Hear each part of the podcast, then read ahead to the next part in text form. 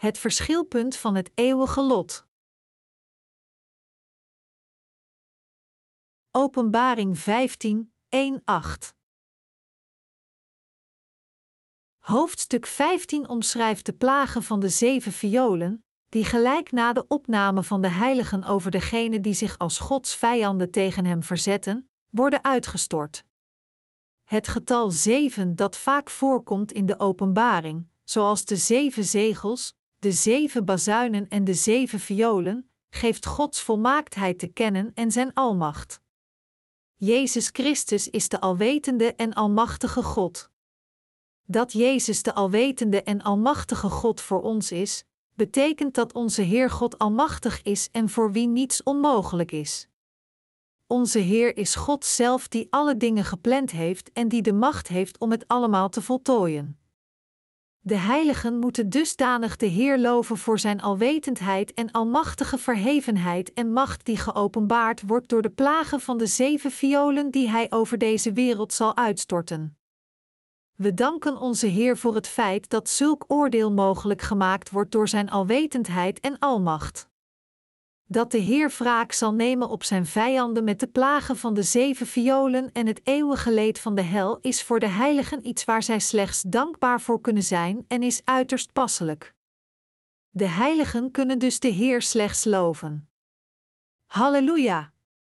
De plagen van de zeven violen zullen komen nadat de heiligen opgenomen zijn, iets na de eerste drieënhalf jaar van de zevenjaarse periode van de grote verdrukking omdat het hart van de vijanden van God bedroefd zal zijn door deze plagen van de zeven violen, en wanneer zij ontdekken dat onze Heer God de Almachtige is, zullen ze Hem vrezen. Het een ander groot en wonderlijk teken in den hemel, dat genoemd wordt in vers 1, verwijst naar de laatste plaag die over deze aarde uitgestort zal worden, dat wil zeggen de plaag van de zeven violen. Het zinsdeel groot en wonderlijk vertelt ons daarentegen drie dingen: Ten eerste, door het woord van de profetie weten de heiligen reeds alles over de plagen die naar deze wereld zullen komen. Ten tweede, de heiligen zullen vrijgesteld worden van de plagen van de zeven violen. En ten derde, de macht van deze plagen van de zeven violen die door de Heer worden gebracht, zullen wereldwijd zijn en dodelijk vernietigend. De verloste en opgenomen heiligen zullen daarentegen het lied van Mozes, de dienaar van God, en het lied van het lam zingen in de lucht. De achtergrond van dit lied, zoals gezien kan worden in Exodus 15, 1-8, is het lied van de Israëlieten, die de Heer voor zijn macht en gezag loven nadat ze de Rode Zee hebben overgestoken onder leiding van Mozes. Zij konden de Heer slechts prijzen omdat Hij hun met zijn macht en gezag verlost heeft van de wanhopige situatie van de vervolging van het Egyptische leger zo kunnen ook de heiligen van het Nieuwe Testament de Heer slechts prijzen voor hun eeuwige zaligheid, die kwam door de verlossing van de zonden die vervuld werd door het doopsel dat Jezus van Johannes heeft ontvangen en zijn bloed aan het kruis. Als de eindtijd komt, zal het volk van God nogmaals de Heer loven, hem dankend voor hun martelaarschap, herrijzenis, opname en eeuwige leven wat alles is mogelijk gemaakt door Jezus Christus die hen heeft verlost van hun vijanden en van al hun zonden. Bovendien is de belangrijke onderscheiding van dit lied dat het de almacht, verhevenheid en rechtvaardigheid van de Heer looft. De martelaars kunnen de Heer slechts loven voor zijn macht, de genade van zijn zaligheid van de zonde en de zegen van het eeuwige leven. De tempel van het tabernakel van de getuigenis in vers 5 verwijst naar de tabernakel dat God de Israëlieten toestond toen zij Egypte verlieten om hen zo de zegen te geven dat Hij met hun is.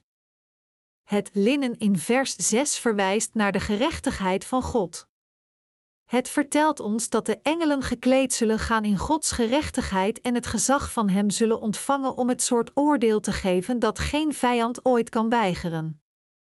Vers 8 zegt: En de tempel werd vervuld met rook uit de heerlijkheid Gods en uit zijn kracht, en niemand kon in den tempel ingaan, totdat de zeven plagen der zeven engelen geëindigd waren.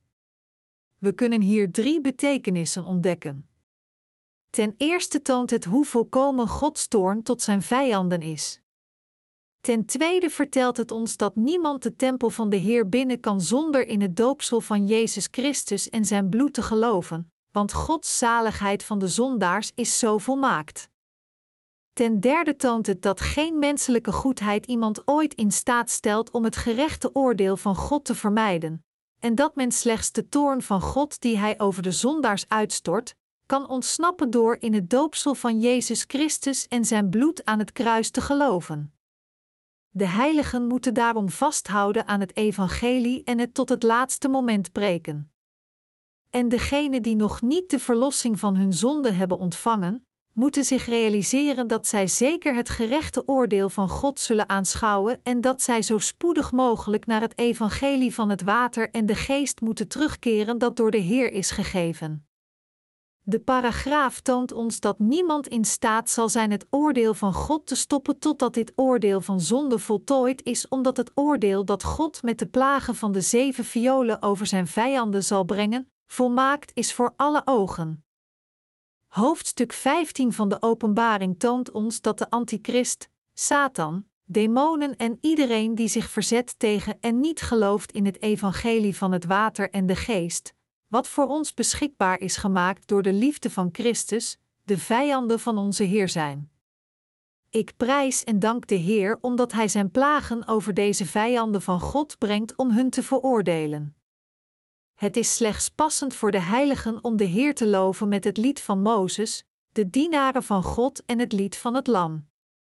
Niemand kan onze lof over de gerechtigheid, macht, verhevenheid en waarheid van de Heer stoppen. Ik prijs de Heer omdat Hij ons zulke zegen geeft. Halleluja!